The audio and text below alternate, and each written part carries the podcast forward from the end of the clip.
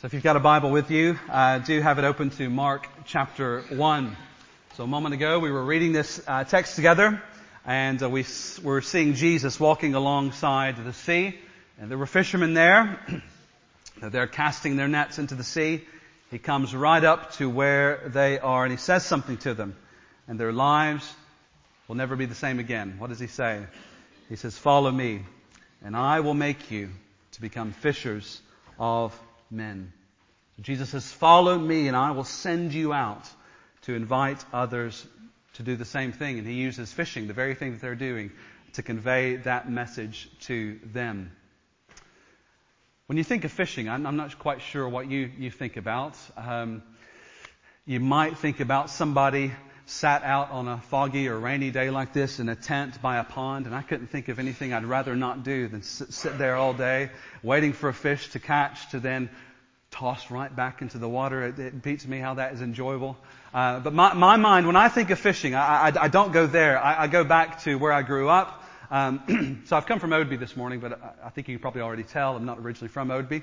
Uh, originally from the U.S., from Alabama. And uh, so I, I, think about Alabama, and growing up fishing there. My my grandparents, my grandmother uh, in particular, she she owned this lake. It was called Mockingbird Lake. Well, it was a pond really, but we called it Mockingbird Lake. It felt uh, bigger that way. And uh, so we would go to her lake and we would fish sometimes. Um, I, I can't help but think of um, a time when my father and my step grandfather went out on the boat and they were going to catch some bass, you know, and they were just going to catch any bass. They were going to catch the biggest bass uh, in the lake.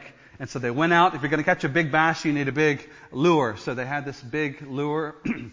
and it didn't just have one hook. It had quadruple hook, hooks on both sides of the lure. And they were out. They were casting it ready to go. And uh, so as they were casting out, my step grandfather took it, he took his rod and reel. He cast it as far as he could, and it went too far though, and it caught into a tree. And so you can imagine four hooks on either side of this lure, uh, all attached to this tree. And the more he seemed to yank on it, the worse it got. The harder it was to actually pull it out of there.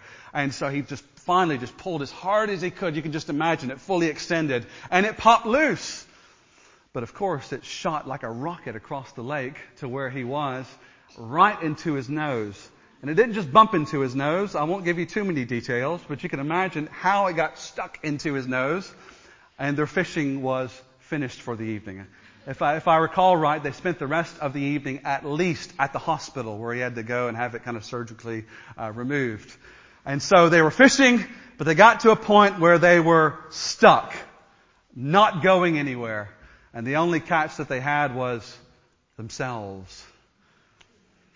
So Jesus here, he's talking to these fishermen. They know what it is to, to have a catch, to, to, to bring it in. And he says, I want you to follow me, but I'm going to teach you to, to reach others, to help them to follow me as well.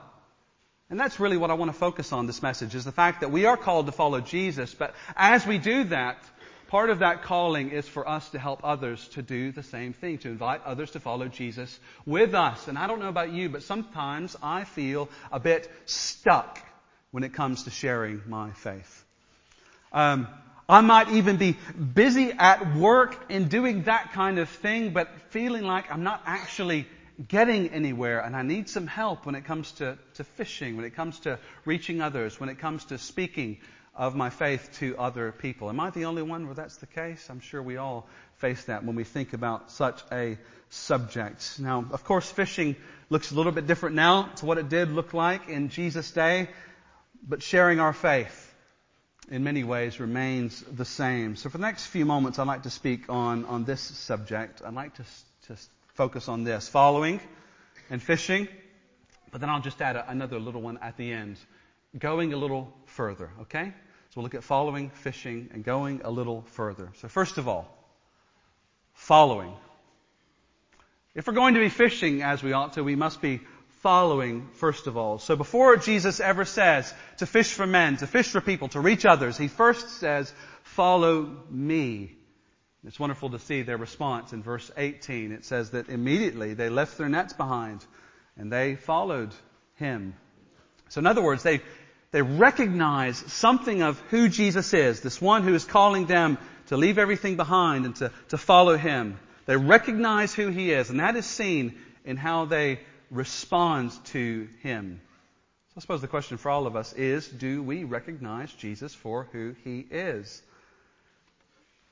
I read a story once about uh, one of the uh, Queen's guards, and uh, so he was telling various stories about the time when he was uh, one of her guards, and he was telling a, a time about, particularly in, in Balmoral up in up in Scotland, and uh, so sometimes when she was up there, she she she would go and she would not just walk around the grounds, but also a bit further and beyond the grounds. Of course, she'd have a, a guard with her there. And other people, maybe you've done this, go up to visit and have a look around. And so one time she was out there and she was having a walk just beyond the grounds and some American tourists uh, turned up in Scotland, and they uh, were, wanted to, to see Balmoral for themselves, and they saw this this little old lady walking uh, down the pavement, and uh, so so they struck up a conversation with her, and they said, "Oh, do, do, do you live around here?" And she said, "Oh yeah, just just live around the corner." and the guard recounts that they carried on a bit more of a conversation, and then finally they they asked her the question they'd been wanting to know, and they said, "Have you ever met the Queen before?" And she, very quick-witted, uh, said, she said, no, I haven't. But then she pointed at this guard and says, but he has. and and she, as far as he says it, she then left them, not knowing any more that she was the queen than before. I mean, imagine them knowing who it was afterwards, who they'd actually met, who they'd actually spoken to. They didn't recognize her, and that governed their response to her. They didn't respond to her in the same way had they recognized her. And so these disciples, or they are going to become disciples, they obviously, they're in the presence of Jesus. And they know something of who he is because it's seen in, in, in what they actually do. So, so first of all, let's, let's look at a couple points related to this. I think we see here that we are to recognize Jesus as King. Recognize him as King.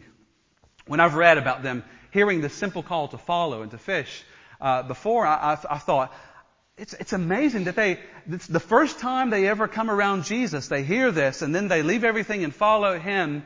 And, uh, and it, it is a big deal that they leave everything and follow Him, but I think I was wrong in that. This wasn't the first time they'd ever seen Jesus before or heard about Him. Actually, if you, if you go on to the Gospel of John, John's Gospel, you can see in John chapter 1 verse 40 that Andrew and Simon were already followers of John the Baptist. And so from John the Baptist, they are already hearing something about this one who has come into this world, the one that John the Baptist is preparing the way for. They've heard about this one who is Lord. And so they're responding to this one they've heard about you not only see them hearing about him, but also Jesus actually comes to where John the Baptist is, and he's baptizing, and Jesus himself is, is baptized by John. So they have seen something of him there. Perhaps they had already heard the announcements when Jesus says in verse 14 of Mark chapter 1 that the kingdom of God is near, it's at hand.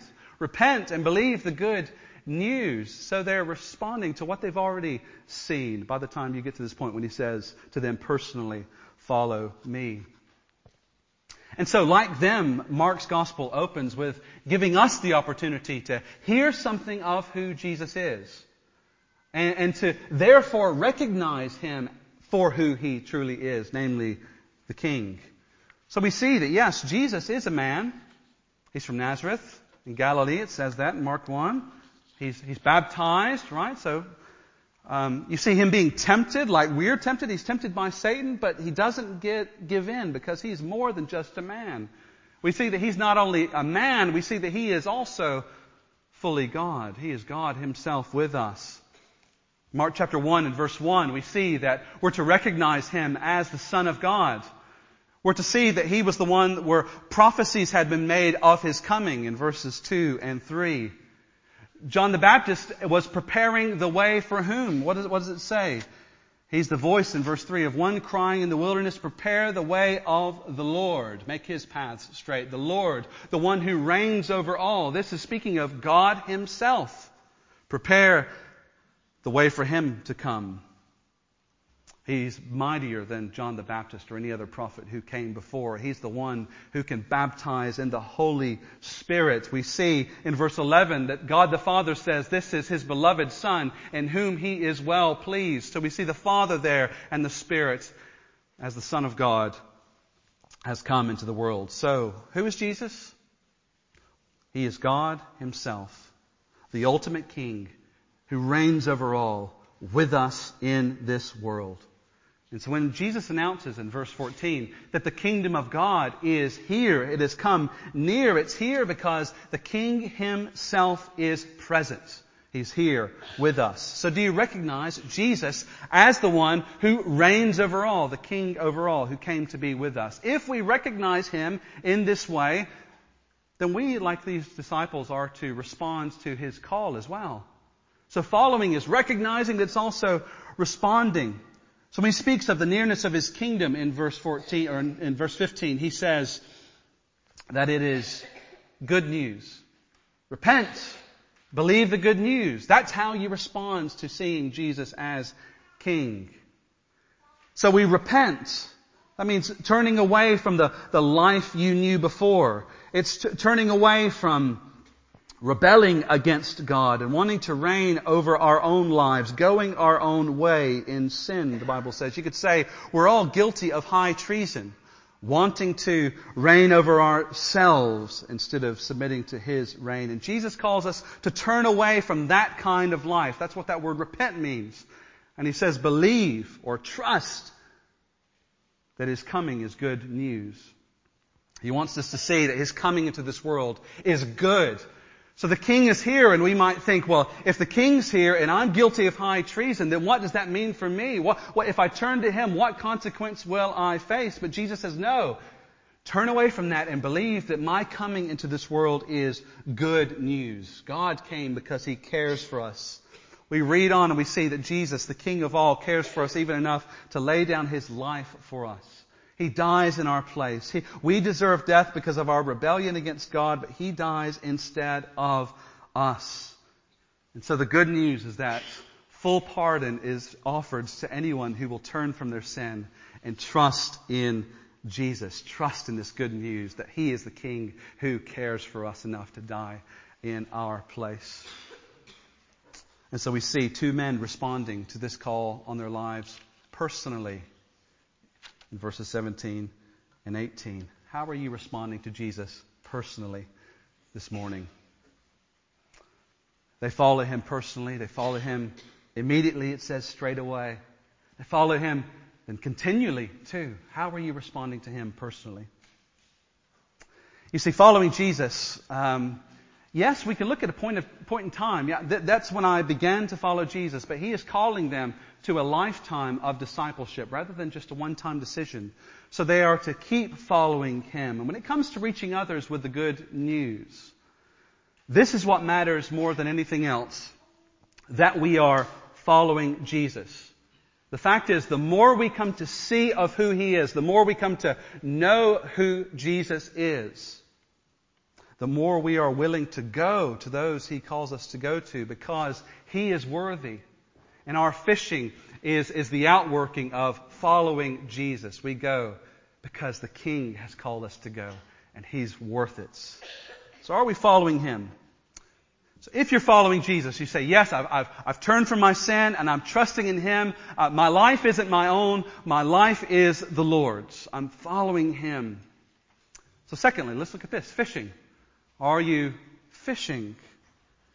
Because Jesus says, follow me and I will make you fishers of men.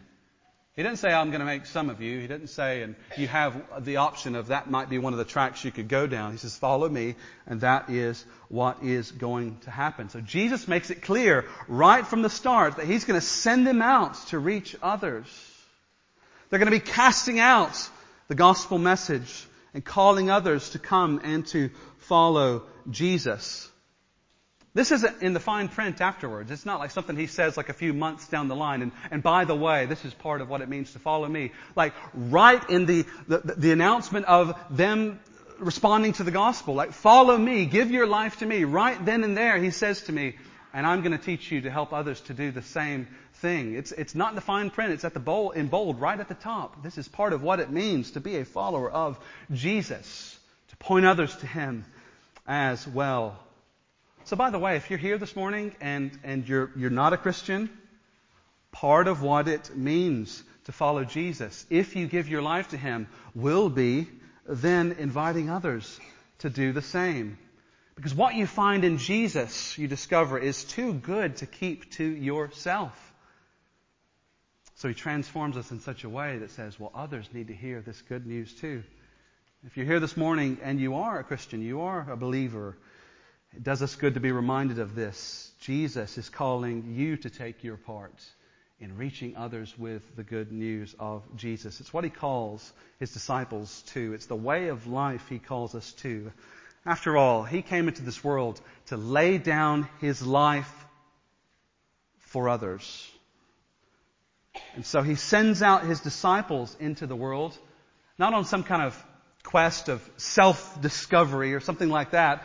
He calls them to lay down their lives, to, to recognize Him as King. And when they lay down their lives, they are going to do so so that others might come to know this salvation as well. If they're following His ways, this is going to happen, Jesus says.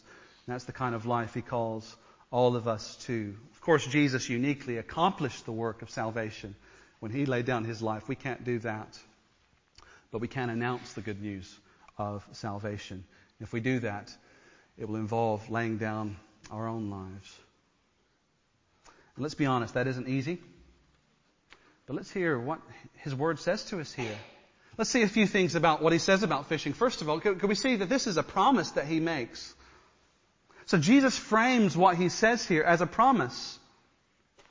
He says, I am going to be the one. I will make you fishers of men. I will make you to become people who fish for other people, who reach others. So it's a promise. He is going to take the responsibility on themselves to bring about their fishing for others. So I mentioned fishing earlier. When I, when I fished growing up, it wasn't just that my, my, my father kind of dropped me off, you know, opened the door of the car and said, right, there's, there's the lake, go fishing, figure it out. He didn't do that. What did he do? I can remember it like as a small boy going out with my dad, seeing him, uh, you know, p- put the hook on the line, seeing him uh, putting the bait on, seeing him going out to the boat. We were there together, watching him before I was even old enough to hold the rod and the reel myself. And then it became him helping me to do what he had been doing and teaching me all along the way. He was helping me in that which he was putting before me to do and modeling it for me as well. So Jesus is taking it on himself to show his disciples what it is to reach others.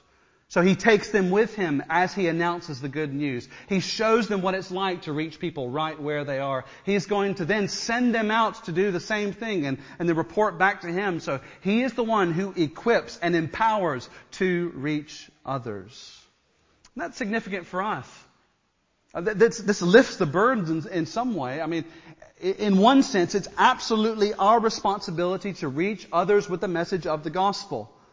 But here we see in the text that Jesus takes the ultimate responsibility on himself. This is something that we can rest in him when it comes to it. So he is the one who transforms our lives that we might make him known. And this is helpful because I can, I don't know about you, but I can think of every reason in the world as to why I'm not the guy uh, that he should want to, to, share his faith with other people. You know, I might think, oh, I, I'm just not winsome enough. Right, when I, when I start to, you know, try to speak of God to other people, eh, even just a little bit, things can get really awkward really quick, and I, I just know that's going to happen. I, it's, I, it's not me.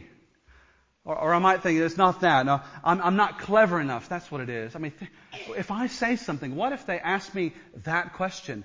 I don't know how to answer it. What, what, what, if they have an argument that's better than mine when it comes to, say, the existence of, of God or, or, or, or, suffering in the world or they bring up evolution or, or so you go down the line of things that people could bring up to us and I think, oh, I don't have all the answers ready. And so maybe I'm not clever enough to reach others or maybe we think I'm, I'm just not sure I'm using the right technique, right?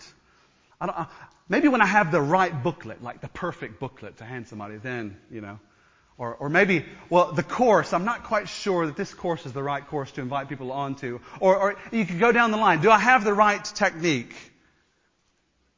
But the way Jesus speaks about reaching others cuts through all of that and reminds us that this is ultimately His work. I mean, after all, His coming into the world was God's plan. Salvation was accomplished by Him. It's all about His glory. And He is going to be the one to see to it that that message makes its way around the world and that people are brought to Him as the good news is announced. So at the end of the day, we don't save anyone. He does. And He makes it clear that He is the one who will enable us to share the message of salvation with others. So I just need to step out by faith and trust in Him that He would use me to make Him known to others as He sees fit. He promises, I will make you fishers of men. See as well the priority He places on following, or sorry, on fishing rather. Of all the things he could have said to his disciples at this point, of all the things that are about to happen, that they're about to witness, that they're about to hear, this is what he focuses in on. Follow me and I will fill in the blank. What would we put? Well, this is what he has to say. And I will teach you to fish for people. You might say, well, that was the ready object lesson at hand, so that's what he, he went for. But I want to put forward to us that when you consider the bigger, the, the bigger picture, it seems that there's, there's a lot more to it than him just uh, using that because it's a ready illustration at hand for something he's about to do on a list of a lot of things he's about to do. So take, for example, when it comes to the priority of making Jesus known to others. I mean, take, take the whole of Scripture. I mean, you, go back and you see that when God blesses His people, He does so that they might be a blessing look at Abraham back in Genesis 12 when he calls them out and he, and he blesses him. It's so that all the families of the earth would be blessed. You look at the people of Israel and you see that God blesses them so that all the earth will know this blessing through them. You see this all over. Psalm 67, other places like that. We'll read that uh, psalm at the end of the service together. And so then it comes to these disciples. And you see this repeated again and again. So you have this at the call. You have when he, then he has like hundreds of people following him, and then he, and he selects out 12 to be his apostles, he names them, and he, he calls them out that he might, or sorry, that they might be with him, it says in Mark chapter 3 and verse 14, that he might send them out to preach. So here's what I'm calling you to do. I'm calling you to be with me, to follow me, that I might send you out to make me known.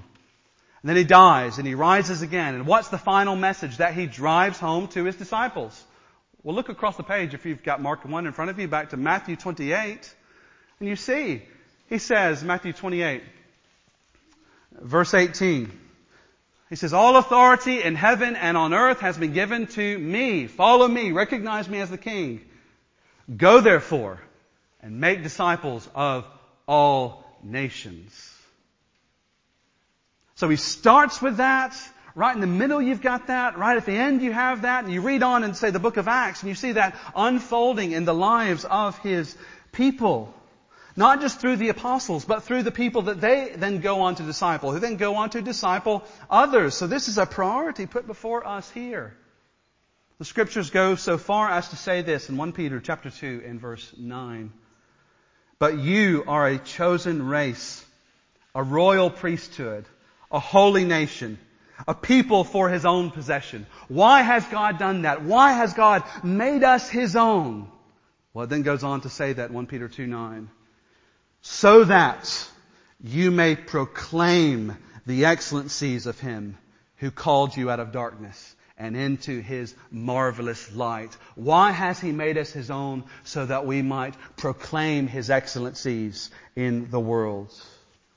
So when we come to know Jesus, He changes us. And the more we come to know Him, the more we are changed into His likeness. And the more we become like Him, the better we are able to make Him known in how we live and in what we say. So God transforms our lives, not just for our own sakes, but that His glory might be seen and known by others as we make the message known to them as well. So if you're a Christian here this morning, He is working in you with that in view. He's working in this church with that in view. So this isn't just something that the, kind of the gifted evangelist, and we can all think of, you know, somebody that we know that's more like that to do. Right? So, well, that makes me a bit uncomfortable to think about that because I'm, I'm just, I don't think I'm called to be an evangelist. Most of us aren't.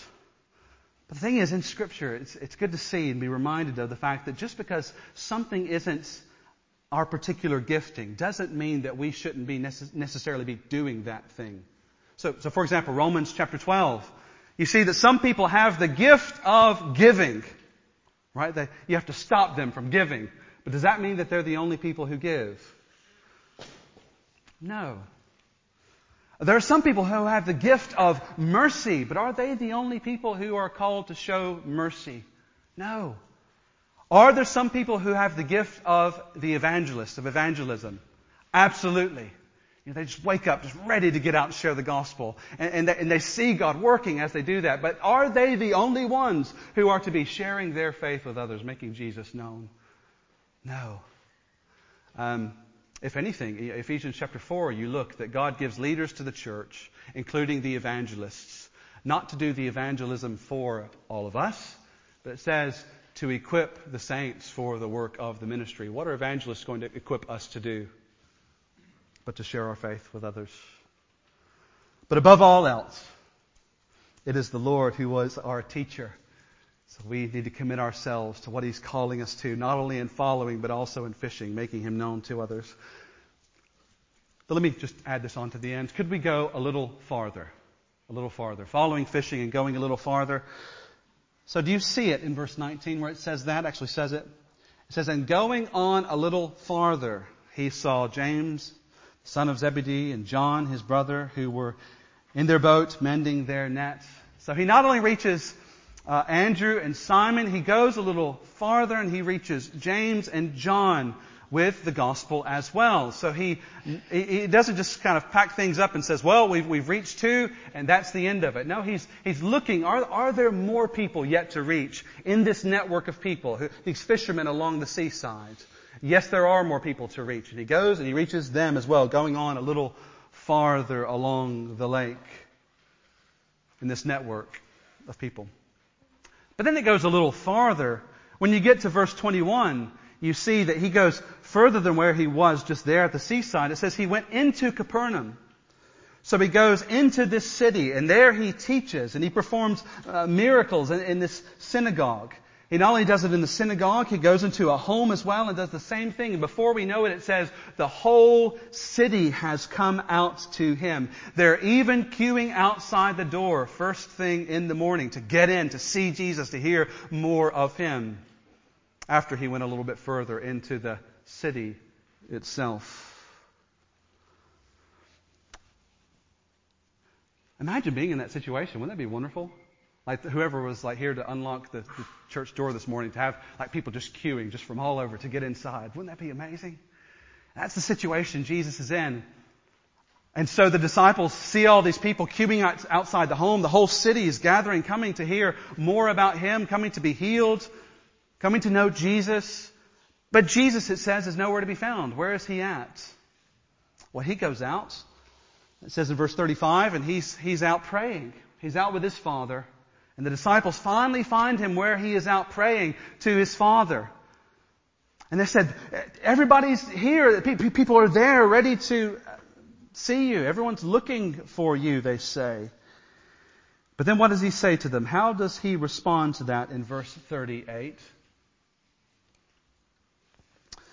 He says, Let us go on to the next towns, that I may preach there also.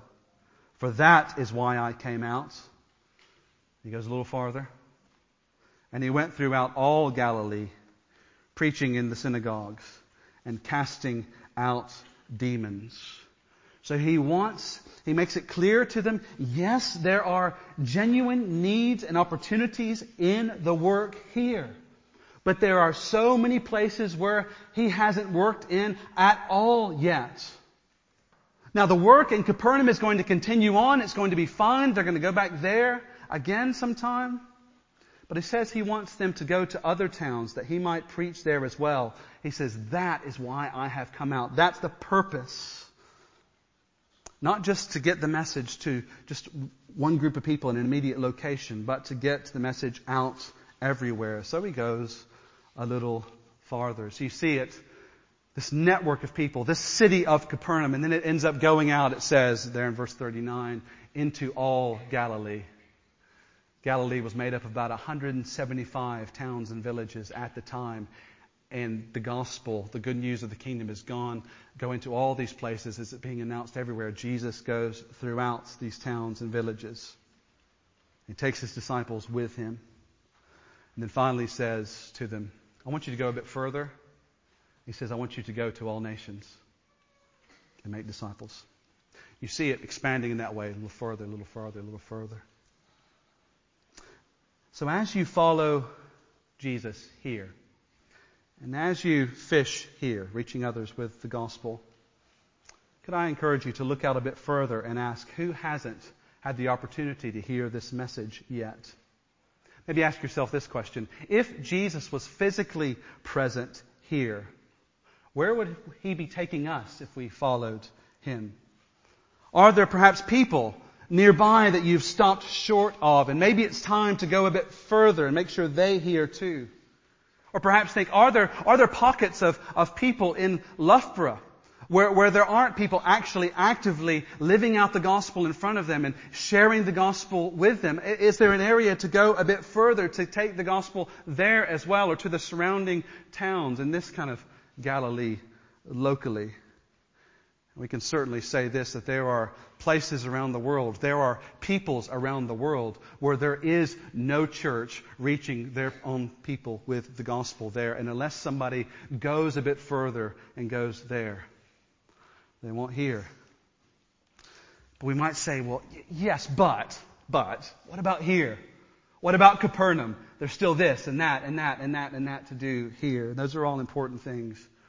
But here's the thing. If you hold something closely like this pen, a bit too close, it's amazing what a little pen can do. It can kind of block your vision, can't it? I've, I've wiped out like a third of the church right in front of me here with this small thing. If you hold something too close to you, it can block your vision of what is actually going on around you. So, yes, we ought to say, yes, what we have here is important, but let's not lose sight of what's happening a little further as well and the Lord's desire to see the gospel go out to everyone, everywhere. Let's pray that we would know the Lord's heart for them and be willing to follow him there. Let's do that now, shall we?